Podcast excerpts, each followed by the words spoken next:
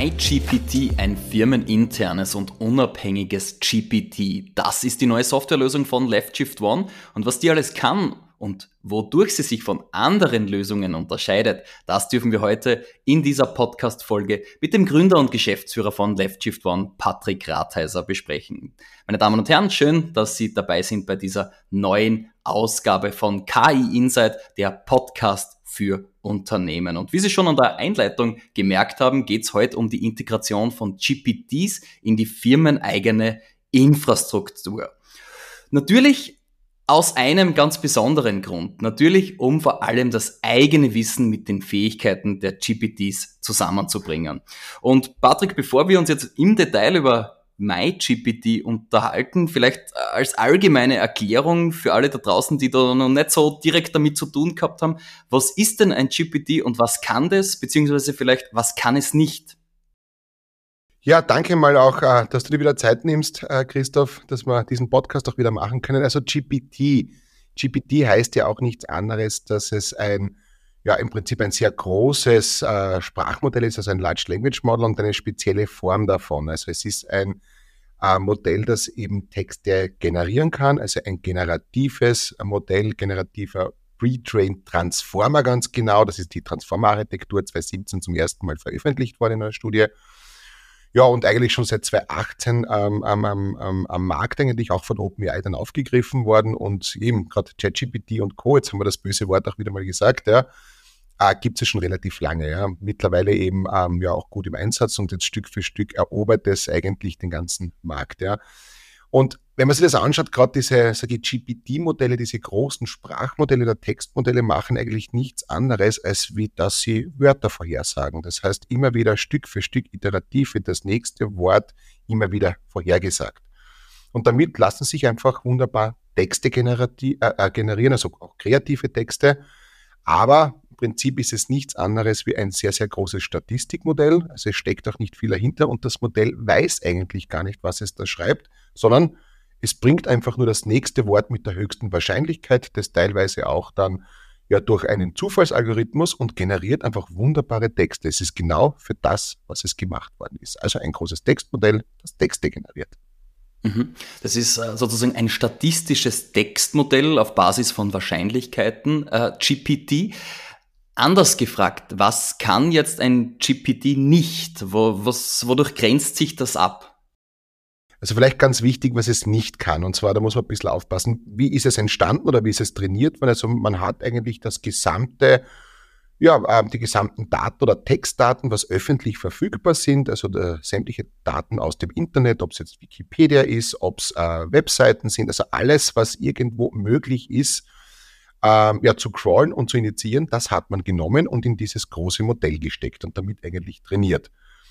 Ähm, das heißt, was kann es jetzt? Haben wir schon gesagt, es kann Texte generieren. Was es aber nicht kann, wenn ich jetzt ihm eine Frage stelle, dass es jetzt äh, wirklich wahrheitsgemäß auch eine Antwort geben kann, weil es ja, man nennt es Halluzinieren, äh, generell einfach einen Text generiert, weiß gar nicht, was es generiert und dass man jetzt sagt, ähm, ja, das ist jetzt die Wahrheit, was dieses Modell hier ausspuckt, das ist oft nicht gegeben. Also es kann zu diesen Halluzinationen kommen, es kann dazu kommen, dass es die Unwahrheit spricht und äh, wir müssen natürlich jede Antwort auch hinterfragen. Also das sind die Grenzen letztendlich, ähm, die solche Modelle haben. Natürlich steckt auch Wissen drinnen, weil es ja alles gesehen habe, aber es kann auch dazu kommen, aufgrund eben der, des Zufalls, dass es eben Texte oder Antworten einfacher findet. Mhm. Du hast vorher gesagt, das böse Wort Chat-GPT, so böse ist es ja gar nicht, weil es hat ja zu einer irrsinnigen Welle an Bewusstseinsbildung geführt, was künstliche Intelligenz alles leisten kann. Nur damit wir das vielleicht auch noch einmal auseinander dividieren. Was ist jetzt Chat-GPT und was ist ein GPT? Ja, was ist der Unterschied zwischen einem GPT und einem Chat-GPT? Ähm, eigentlich ist es relativ einfach erklärt. Chat-GPT also der, der, der, der Zusatz Chat heißt aber nichts anderes, dass ich mit dem System jetzt eigentlich in natürlicher Sprache schreiben und chatten kann. Das ist der einzige Unterschied. Trotzdem sind es diese äh, äh, Pre-Trained Transformer, also im Prinzip diese Architektur. Und eben, das war eben der tolle Hype und ich finde es großartig, dass das damals passiert ist. Auch OpenAI hat damals nicht damit gerechnet, mit diesem, äh, mit diesem Hype und muss ganz ehrlich sein, das hat schon viele Türen und Tore geöffnet für uns alle, gerade im KI-Bereich. Also es ist wirklich die Revolution eigentlich, also wirklich der Gamechanger, den wir sehen. Und ich sage es immer wieder ganz offen, also ich glaube, jetzt hat der letzte CEO verstanden, was KI ist. Es ist zwar, gibt zwar mehr wie KI, aber zumindest wird es jetzt wahrnehmbar, auch für die breite Masse, was wir damit tun können. Es ist großartig, dass wir es haben. Ja, und der Unterschied ist ja eigentlich nichts anderes. Wir können jetzt mit KI in natürlicher Sprache sprechen. Diesen Trend hat sich Left Shift One und du auch zunutze gemacht. Man hat darauf basierend eine MyGPT-Lösung entwickelt. Was kann man sich da darunter vorstellen? Also wie zuerst angesprochen, ist ja das Thema, dass äh, solche Modelle ja halluzinieren. Und was wir gesehen haben, ähm, durch, dass diese ganz großen Modelle haben natürlich das ganze Allerweltswissen, wenn man so möchte, ähm, initiiert, also das, was frei verfügbar war und kennt natürlich nicht die internen Unternehmensdaten oder die internen Rahmenwerke, was auch sehr gut ist, weil das sind ja unsere Firmengeheimnisse. Jetzt ist aber auch der Bedarf äh, an, ja, an Unternehmen, dass sie solche Technologien einsetzen, jetzt nicht nur, dass sie Texte generieren, äh, sondern vor allem, dass sie das auch zunutze machen, um Fragen zu stellen, also um ja das interne Wissen eines Unternehmens zu heben. Also was haben wir gemacht? Es ist jetzt möglich, äh, die gesamten Daten im Unternehmen, ob es jetzt Textdaten sind, aus Dokumenten, aus Datenbanken, aus CRM-Systemen, also egal was so im Unternehmen herumschwirrt, ähm, dass man das jetzt nimmt, in eine Datenbank initialisiert und mit diesen GPT-Modellen können die Mitarbeiter jetzt ganz klassische Fragen stellen, die sie tagtäglich fragen, weil man muss wissen, circa 10% bis zu fünf Stunden pro Woche eigentlich verbringen Mitarbeiter damit, nach Informationen zu suchen. Und das ist das Hauptproblem eigentlich oder eines der Probleme, die wir haben und das wir jetzt lösen können. Das heißt, der Mitarbeiter ist in der Lage, über das Chat-Interface Fragen zu stellen und das GPT-Modell beantwortet denn diese Fragen dann aufgrund des internen Firmenwissens. Also nimmt es auf, sucht in mehr oder weniger der gesamten Datenbank die entsprechenden ähm, Textpassagen und formuliert dann die passende Antwort dazu mit der Quelle. Das heißt, wir wissen, woher nachher die Antwort auch kommt, können die Quelle nachvollziehen und die Halluzinationen werden bis, ja, bis fast zur Gänze auf Null heruntergedrückt. Mhm. Könnte man jetzt sozusagen vereinfacht sagen, Domänen-Know-how oder über Jahre aufgebautes Wissen wird über ein für uns Endkonsumenten bekanntes Chat-GPT-Interface zugänglich gemacht? Genau, das heißt, ganz vereinfacht gesagt, wir sind jetzt in der Lage, mit natürlicher Sprache, in dem Fall natürlichen Texten, ja, unser ja, unser Unternehmenswissen abzufragen und endlich in Sekundenschnelle Antworten zu bekommen äh, auf die Fragen, die wir im Unternehmenskontext haben. Mhm. Wie kriegt man jetzt da die PS auf die Straße? Wo liegen da die Vorteile von MyGPT? Ja, vielleicht, ähm, da möchte ich gerne vielleicht ein kleines Bildchen zeichnen, damit es vielleicht ein bisschen äh, noch verständlicher ist. Also, wo PS ist, glaube ich, ein super Stichwort. Wenn man sich jetzt vorstellt, also dieser Gesamtkontext, dass unsere Large Language Models oder diese GPT-Modelle, es gibt ja nicht nur OpenAI, es gibt ja auch andere, also ob es jetzt Anthropic ist, auch von der AWS oder Gemini, was gerade rausgekommen ist, auch von Google, stellen wir uns einfach vor, dass diese Large Language Model ist unser Motor. Und da gibt es eben unterschiedliche Motoren, das kann der BMW-Motor sein, Mercedes-Motor, Ferrari, wie auch immer. Es ist ja so, dass dieser Motor ähm, braucht natürlich Treibstoff. Ne? Und also wenn man das dann so kennt, unsere Daten heutzutage sind ja das Öl. Und bevor ich Treibstoff habe, äh, muss ich ja das Öl raffinerieren. Und das Schöne der Geschichte ist, das ist genau das jetzt zum, zum Beispiel, was Left Shift One jetzt auch ähm, ähm, macht. Das heißt, wir verwandeln im Prinzip die Daten, äh, wir bereiten die auf und verwandeln sie in diesen Treibstoff. Es ist nämlich ganz wichtig zu wissen, die Daten, was im Unternehmen herumliegen, äh, oder die, was dort äh, meist gespeichert sind, die müssen vorverarbeitet werden. Es gibt das sogenannte Pre-Processing, das in der Form da sind, äh, damit es auch gut äh, ja, hebbar wird oder gut verarbeitbar wird. Man muss natürlich diese ganzen Texte oder diese ganzen Dokumente auch aufteilen. Das heißt, da werden so kleine ähm, Textpassagen daraus generiert. Also äh, mit einem sogenannten Parser. Das sind diese Textbausteine werden in die Datenbank abgelegt. Und nun hat man die Möglichkeit, eben die Frage zu stellen, man geht dann in die Datenbank, es wird die entsprechende Textpassage gefunden und das Large Language Model formuliert die Antwort. Das heißt, wir haben jetzt aus den Daten, haben wir Treibstoff gemacht. Wir brauchen dann noch ein bisschen Treibstoff natürlich im Tank, damit das Ganze fährt. Was machen wir jetzt mit MyGPT noch dazu? Jedes Auto braucht auch eine Karosserie. Das heißt, wir müssen irgendwo ja diese Karosserie bauen. Die kann man natürlich auch anpassen, auch gerne in Blau oder in Rosa, wie man es gerne möchte. Äh, ja, und dann natürlich haben wir in unserem System die sogenannten Plugins. Das heißt, auch die Sonderausstattung ist relativ wichtig. Also In dem Fall, gerade im Unternehmenskontext, gibt es einfach äh, Sonderausstattungen, in dem Fall Plugins oder kleine Softwarebausteine, die ganz speziell an das Unternehmen angepasst werden. Also ob es jetzt die Verbindung zum CRM-System ist oder wirklich ganz spezielle ähm, ja, sage ich, Funktionalitäten, die man damit aufwerten kann, um in natürlicher Sprache jetzt Dinge zu tun. Jetzt haben wir natürlich ein schönes Auto mit dem Motor, wir haben den Benzin, äh, wir haben natürlich die Karosserie, wir haben unsere Sonderausstattungen tiefer gelegt und was man jetzt ganz wichtig und was man braucht, ist das, was wir eigentlich äh, sehr, sehr gerne machen mit unseren Kunden. Man muss auch lernen, wie man dieses Auto fährt. Das heißt, man braucht die sogenannte, also Fahrerlaubnis, wir nennen es halt die MyGPT Driver License. Und das heißt nichts anderes, dass wir Prompten lernen müssen in einer gewissen Art und Weise. Ja. Ähm, so wie wir Googeln gelernt haben, lernen wir jetzt ein bisschen Prompten, damit wir auch richtig mit den Modellen sprechen können. Das heißt, das ist nicht mehr so, dass ich nur drei Wörter eingeben kann, sondern ich kann wirklich jetzt natürlich eine Sprache kommunizieren, damit diese Systeme richtig gut funktionieren. Und somit hat man eigentlich durch MyGPT oder unser Modell ein, ja, ein angepasstes äh, MyGPT, ein angepasstes ChatGPT für Unternehmen, Kostet natürlich ein bisschen mehr, weil es doch dann, wie gesagt, das schnellere Auto ist. Aber das ist das, was wir eigentlich tun damit. Ja. Als Automotive-Fan muss ich jetzt nochmal beim Motor nachhaken. Der ist natürlich maßgeblich für ein Fahrzeug. Wie wählt man jetzt den richtigen Motor aus? Wie wählt man die richtige Antriebsquelle sozusagen aus? Kann ich jeden beliebigen Motor einsetzen? Grundsätzlich ähm, ja, es gibt nur Qualitätsunterschiede, so wie es auch bei den Motoren ist. Ja. Ähm, Im Moment muss man ganz ehrlich sagen, dass äh, sicherlich OpenAI und Co. die Nase vorne hat. Also wirklich äh, sehr, sehr effizienter, guter Motor in dem Fall. Es, wir merken aber immer stärker auch, dass eben die großen Anbieter wie Amazon, Google und Co. auch nachziehen. Das heißt, auch da die Modelle werden immer besser und sind jetzt, sage ich, für unseren Anwendungsfall ähm, absolut geeignet. Aber es gibt auch eine wunderbare Open Source Community. Das man sieht es mit Mistral oder auch mit äh, äh, Lama zum Beispiel von äh, Facebook Open Source Modelle, die wir verwenden können.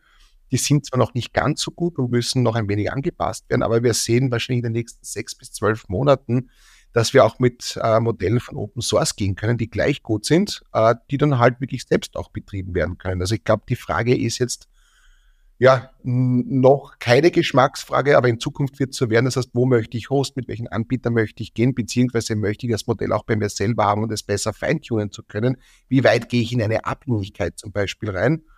Weil ähm, man muss schon sagen, also OpenAI hat es ja wirklich geschafft, alles, das gesamte Internet abzucrawlen und hat halt auch dann Passagen gecrawlt wie von einer New York Times, was sie nicht hätten dürfen. Das heißt, man muss dann sehr wohl auch schauen, äh, dass man gewisse Unabhängigkeit hat oder zumindest die Möglichkeit hat, auch umzusteigen. Also es ist eine, eine Geschmackssache oder beziehungsweise kommt auf den Use Case an, wie es einfach haben möchte. Also Motor ist austauschbar. Mhm. Bleiben wir noch beim Treibstoff, also bei den Daten. Was tue ich als Unternehmen, wenn ich Daten vorliegen habe in Form von Benzin, in Form von Diesel, in Form von Wasserstoff? Ja? Also unterschiedliche Treibstoffarten. Kann ich die irgendwie vereinheitlichen, dass sie dann doch zu meinem Motor passen? Also grundsätzlich ist es, ist es wie gesagt, jedes Unternehmen hat genau dieses Problem. Ja. Deshalb muss man ein wenig aufpassen, äh, wenn man von Standardlösungen redet. Ja. Also ich kann ein Beispiel nennen, das hat ein sehr nettes Unternehmen, hat halt wunderbare Dokumente jetzt aus äh, Rahmenverträge, ähm, gerade im Human Resource Bereich. Und weil es dann schöner ausschaut, waren die Überschriften ähm, kleiner als wie die eigentlichen Textpassagen und da tut sich dann ein Modell dann beim Parsen schon schwer, weil eigentlich eine Überschrift größer sein sollte als wie die Textpassage und das ist dann nicht mehr Standard. Das sind so kleine Problemchen, wo es dann schon beginnt, diese Daten zu initialisieren.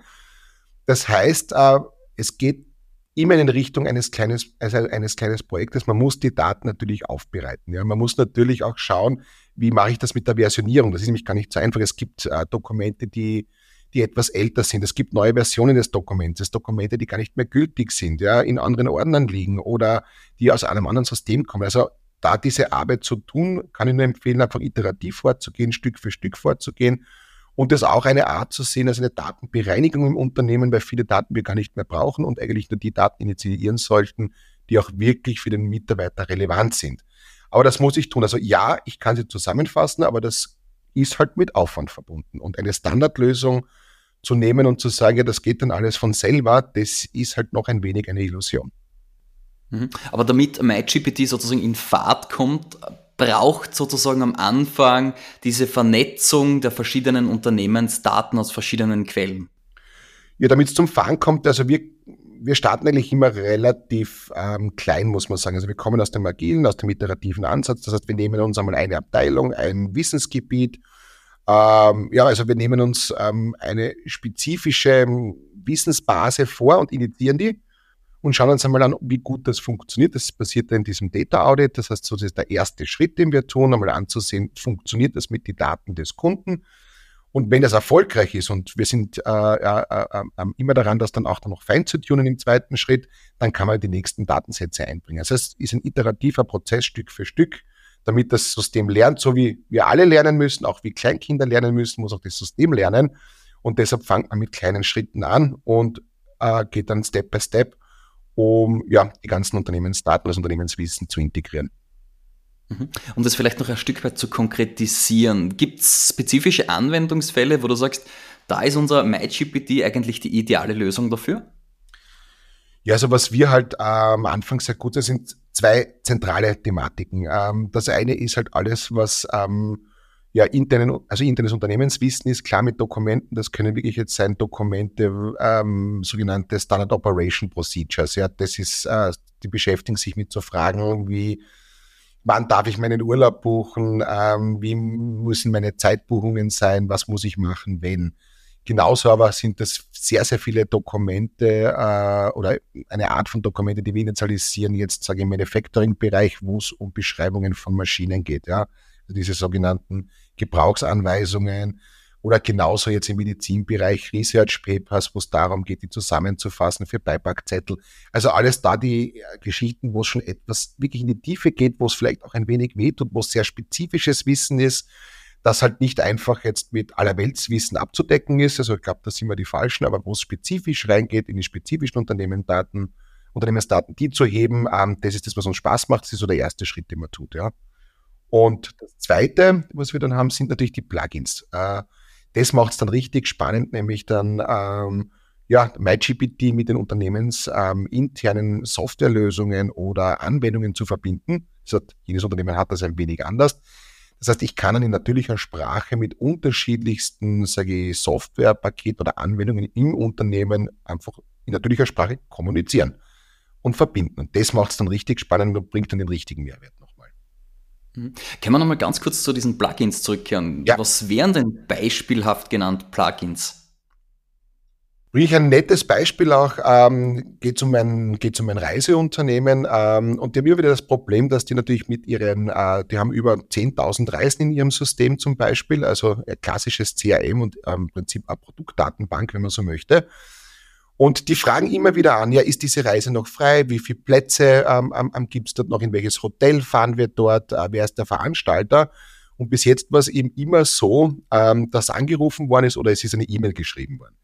Jetzt gibt es dann die Möglichkeit zu sagen, ähm, ich chatte mit MyGPT direkt eigentlich mit dem CRM-System, ohne dass ich mich damit auskennen muss. Ja?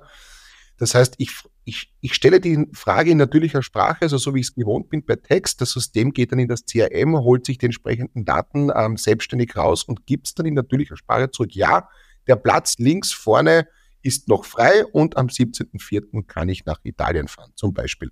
Das heißt, ich verbinde das mit dem CRM. Oder was ganz spannend ist, man kann dann auch andere Maschinenmodelle anhängen, um Vorhersagen zu treffen, Reportings zu machen. Also es sind alles diese Thematiken, die jetzt in natürlicher Sprache äh, über solche Chat-Systeme verfügbar gemacht werden. Mhm. Das sind sehr spannende Anwendungsfälle. Inwieweit oder anders ausgedrückt, wie einfach ist es, derartige Anwendungsfälle mit MyGPT zu realisieren, wenn es schon verschiedene Cloud-Anbieter gibt, wenn es schon verschiedene Sprachmodelle gibt, die trainiert sind, wie, wie stark ist denn da die Kompatibilität ausgeprägt? Also grundsätzlich so, wie schwer ist es umzusetzen? Also im Prinzip, ähm, wenn es um ganz einfache Use Cases geht, ja, ähm, also wenn ich jetzt Texte generieren möchte, ja, und auch der Datenschutz nicht ganz so wichtig ist, ja, dann nehme ich einfach äh, eines der gängigen, sage SaaS-Tools, äh, absolut in Ordnung, das geht schnell, es ist einfach, es ist billig, ja.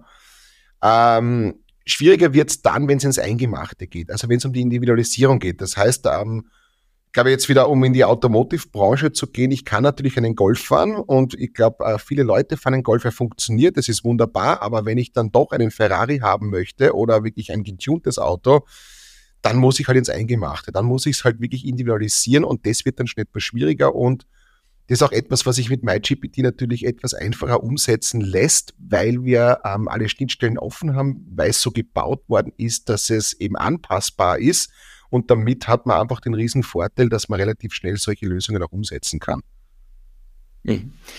Jetzt gibt's äh, gefühlt sehr viele neue Agenturen, die sich irgendwie in diesem KI-Segment plötzlich niederlassen, die Integration von ChatGPT auch anbieten.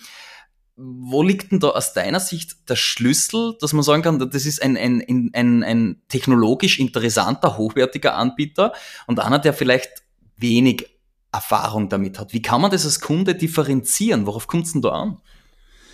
Ja, das ist, muss ich ganz ehrlich sagen, für den Kunden oft sehr, sehr schwierig, das zu äh, ähm, ähm, ähm, differenzieren, weil natürlich heutzutage, wenn ich wirklich nur äh, in, an diese Chat-Funktion denke, also einfach OpenAI oder ChatGPT in der Schnittstelle einfach anbinden, ja, oder in die Website integrieren, ist ein sehr einfacher Schritt. Also da bin ich jetzt ganz böse. Äh, toll, dass unsere HTL-Schüler das schon in der dritten Klasse hinbekommen, ähm, aber das ist das, wie sie im Prinzip, das kann ich fast selber tun, ja. Oder auch die, die, die diese GPTs auch nutzen, ja.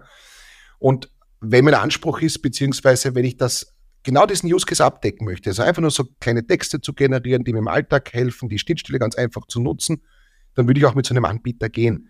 Man wird aber dann relativ schnell klar, das ist die sogenannte Evolution, die jetzt stattfindet in diesen generellen GPTs. Also Evolutionsstufe 1 ist halt das klassische Chat-Interface. Ich chatte mit ChatGPT und bin jetzt auf der Website ein.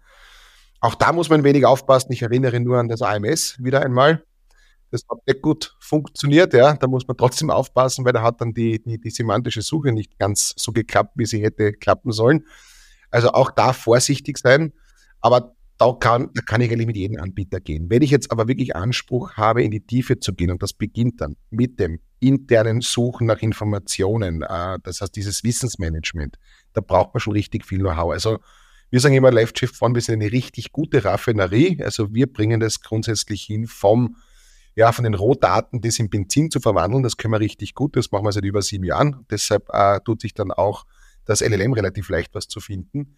Beziehungsweise, wenn es dann in Richtung Plugins geht, ja, also wirklich ähm, ja, unternehmensinterne Anwendungen anzubinden, da braucht man schon wirklich Know-how. Und da kann man ja mit den Anbietern sprechen, äh, wie weit sie das schon gemacht haben, wie sie Erfahrungen damit haben, beziehungsweise auch noch in die Tiefe zu gehen und zu sagen, naja, irgendwann auch diese Plugins können Machine Learning Modelle sein. Also da einfach nachzubohren und zu schauen, wo möchte ich hin. Äh, weil sonst, wie gesagt, entscheide ich mich für den Golf, was absolut in Ordnung ist. Er funktioniert, er fährt. Oder ich muss halt schauen, ähm, dass ich mir äh, ein, ein Auto baue, das halt meine Konkurrenz überholt. Mhm. Ein Thema, auf das wir gerne noch etwas näher eingehen möchten, ist das Thema Datensicherheit und Datenschutz. Kann das MyGPT besser als ChatGPT? Besser, ähm, würde ich jetzt gar nicht sagen, es, äh, es wirklich, es kommt drauf an. Also was schön ist, wir sind, wir sind Microsoft-Partner, wir sind aber auch AWS-Partner. Was Microsoft verstanden hat oder die großen Hyperskiller, Gott sei Dank, ist auch, dass Datenschutz in Europa ein zentraler Punkt ist und dass es wichtig ist. Das heißt, es gibt diese Enterprise-Versionen, die es möglich machen, über die Schnittstelle datenschutzkonform mit LLMs zu kommunizieren. Das heißt, äh, in dem Fall werden alle ähm, ähm, Kommunikationen nach 30 Tagen wieder gelöscht. Ja. Was gut ist, man, wir selber speichern es für den Kunden auf seiner Infrastruktur noch ab, damit er später nochmal nachvollziehen kann, was haben die Mitarbeiter in das System geschrieben, was fehlt ihnen vielleicht, äh, ja, was bewegt das Unternehmen, ist, glaube ich, relativ wichtig auch zu wissen, ist so ein Unterschied auch, was ähm, klassische Systeme nicht haben. Aber man kann heutzutage über die Cloud-Anbieter sehr wohl datenschutzkonform äh, ja, kommunizieren. Zweiter Punkt natürlich auch, ähm, wenn ich dann aber sage, das ist auch möglich in der Cloud oder auch am Rechenzentrum, nur mit sehr viel Aufwand verbunden. Das muss einem klar sein. Ich kann natürlich Open Source verwenden, ich kann mein Modell ähm, ja, selbst hosten. Der Riesenvorteil ist, ich kann es feintunen, ich habe das selber in der Hand. Es sind wirklich meine Daten, es läuft auch wirklich bei, nur bei mir. Ähm, wenn ich den Aufwand gehe, dann habe ich halt diese Vorteile. Ähm, ich habe aber auch mehr Kosten und natürlich auch diesen ja, Betriebsaufwand, den ich einfach stemmen muss. Ja. Mhm. Betriebsaufwand ist schon das Stichwort für die nächste Frage. Wie verhält sich denn MyGPT jetzt bei besonders großen Unternehmen, bei steigenden Nutzerzahlen, bei höherem Datenvolumen? Wie, wie verläuft da die Skalierung? Also die Skalierung, es ist so, also skalieren, ähm, das System selber ist sehr leichtgewichtig, skalieren tun wir immer über die Datenmenge. Also das Problem ist also, ähm, in der ersten Ausbaustufe haben wir wenige Gigabyte. Äh, jetzt hört sich das wenig an, man muss nur wissen, zum Beispiel das gesamte Wikipedia, ähm, der gesamte Wikipedia-Korpus hat sechs Gigabyte an Text, ja, es ist auch nicht so groß, ja. Also wir starten sehr gering, aber natürlich je mehr Daten wir verarbeiten, umso äh, teurer wird das Ganze. Das heißt, wir müssen dann beginnen, ähm, ja, nicht nur mit einer Knowledge Base zu arbeiten, also mit einer Datenbank, sondern wir müssen das dann aufteilen, weil wir sonst mit den Suchalgorithmen ähm, einfach in Schwierigkeiten kommen. Also es wird dann nicht möglich sein, alles in einer einzigen Datenbank zu hosten. Ist auch gar, meiner Meinung nach, gar nicht sinnvoll weil ähm, es gibt gewisse Themen, also eine HR-Abteilung ja, kriegt dann einen äh, eigenen Kanal, einen eigenen Channel und hat halt diese Themen zu bearbeiten. Die Research-Abteilung braucht ja andere Informationen und andere Daten. Das heißt, wenn wir skalieren, skalieren wir über Usergruppen, über unterschiedliche Channels und über unterschiedliche Knowledge Bases, damit eben ähm, ja das handelbar wird, auch diese großen Datenmengen das äh, wichtigste oder eines der wichtigsten Themen, das haben wir jetzt für den Schluss aufgehoben, nämlich die Kostenstruktur. Ab wann kann ich als Unternehmen auf MyGPT zugreifen? Was muss ich in Euro rechnen? Ja, so MyGPT, so geht's vom Pricing-Modell, ja. Äh, ist, glaube ich, ganz, ganz, ganz einfach. Also wir haben uns äh, zumindest jetzt im Moment, und das wird auch hoffentlich so bleiben, dafür entschieden, mit einer sehr geringen Basisfee zu gehen. Also, wie gesagt, das ist äh, je, nach, je nach Menge an Daten, muss ich ganz ehrlich sagen. Also, wir starten einmal mit drei Gigabyte und äh, ist sogenannte Basic Fee. Und was wir dann machen, ist, äh, wir rechnen wirklich ähm, usage-basiert ab. Das heißt nichts anderes, dass wir für jede Anfrage vom Mitarbeiter wenige Millicent verlangen. Äh, warum ist es so? Ähm, wir sehen es im Moment nicht, dass wir auf, ja, auf Seeds oder auf User jetzt preisen, weil wir glauben, es wird, oder zumindest wir sehen es, es gibt User, die das äh, wirklich sehr, sehr intensiv nutzen. Äh, mehrere tausend Tokens äh, äh pro Tag oder im Monat ja, oder in der Woche. Es gibt aber auch User, die das weniger nutzen, weil sie es vielleicht nicht so stark brauchen. Und ich glaube, das Fairste hierfür ist einfach eine nutzenbasierte Abrechnung. Und ähm, somit kommen wir auch äh, etwas günstiger weg als wie die klassischen Preise von Microsoft und Co. Also wir wissen zum Beispiel, Microsoft verlangt etwas über 30 Euro pro Seed. Das sind wir in dem Fall günstiger, weil wir usage-basiert natürlich abrechnen. Äh, OpenAI verlangt im Moment 60 Dollar pro Seed, ab 250 äh, am Mindestabnahme im Moment noch. Das sind 180.000 Euro im Jahr. Das kann sich ein Mittelstand nicht leisten. Deshalb haben wir gesagt, wir gehen da auf die Usage-Fee und ähm, ja, können da das einfach etwas kostengünstiger anbieten, je nachdem, wie das Unternehmen das nutzt, ja. Mhm. Vielleicht als Erfahrungswert äh, oder als, als Orientierungshilfe für Unternehmen. Wie viel Euro muss man im Jahr circa in die Hand nehmen, damit man sagt, da macht MyGPT Sinn? Also im ersten Schritt einmal, glaube ich, was wir immer tun, ist der sogenannte Data Audit. Also, dass einmal die Daten sich anzusehen, der startet bei uns mit 4.900 Euro. Das kann man glaube ich, ganz offiziell auch sagen. Und ähm, wir starten dann eigentlich mit äh, 890 Euro im Monat für der Basis, wie je nachdem, wie gesagt, mit der ganz kleinsten Ausbaustufe äh, von, äh, äh von der Datenmenge und dann skaliert das dementsprechend. Also das heißt, mit dem muss ich ungefähr rechnen, damit sich auszahlt, beziehungsweise sind einfach auch unsere Infrastrukturkosten, die wir haben, die wir weiter verrechnen. Ja. Mhm. Vielleicht noch einmal ganz kurz zusammengefasst, Patrick, jetzt äh, gegen Ende des Podcasts. Für wen ist MyGPT als firmeninternes, unabhängiges GPT die richtige Lösung? Also ich glaube, es ist für den klassischen Mittelstand, ja. Also das, also wir sehen im Mittelstand, also ob es jetzt im Bereich, also wir haben ähm, spezialisieren uns eher auf den Bereich eben Pharma, Banking, Manufacturing haben wir sehr, sehr gerne, aber genauso auch Medien. Also wir haben mittlerweile auch Verlage, die auf uns setzen. Also wir sehen einfach den klassischen Mittelstand, wo eben ähm, ja, genügend Mitarbeiter auch das Bedürfnis haben, nach Informationen zu suchen, wo auch genügend Informationen im Unternehmen vorhanden sind, ja, die wir auch heben können, um hier einfach ähm, ja, die Mitarbeiter zu unterstützen, dass sie einfach schneller sind. Und das Schöne ist ja, je mehr sie diese Systeme nutzen, umso schneller sind sie, umso effizienter sind sie auch, umso mehr Kosten können auch eingespart werden für die Unternehmung selber und sie können diese Dinge wieder tun, die sie eigentlich tun sollten, nicht die Routine aufkommen oder nicht das, das Suchen nach Informationen, sondern wirklich äh, Mehrwert schaffen und wertvolle Arbeit. Und ich glaube eben, also der gute, gute österreichische, deutsche Mittelstand, das sind genau die Unternehmen, die MyGPT ehrlich gut nutzen können und wo es auch wirklich darum geht, äh, wo sie sehr spezifische Daten und sehr spezifische Informationen haben, die wir da durchheben können. Ja. Mhm. Also Kosten sparen, Effizienz heben. Wer jetzt auf den Geschmack gekommen ist und gesagt hat, ich glaube, ich hätte da einen Anwendungsfall. Wie mache ich weiter? Also im Prinzip, wenn man jetzt einen Anwendungsfall hat, ist relativ einfach. Also einfach äh, bei uns melden. Ja. Ähm, wir, wir, wir machen den ersten Schritt, schauen einmal in erster Linie, macht das überhaupt Sinn, dass wir MyGPT einsetzen? Also gibt es eben diese Daten überhaupt? Gibt es den passenden Use Case auch im Unternehmen? Also muss man auch ganz ehrlich sein, die Kirche im Dorf lassen. Es ist nicht immer gegeben, dass wir mit KI alles lösen können. Vielleicht sind es einmal andere Themen, auch Digitalisierung oder Kulturchange äh, gibt es da auch, bevor man gleich wieder mit KI irgendwas macht. Ja.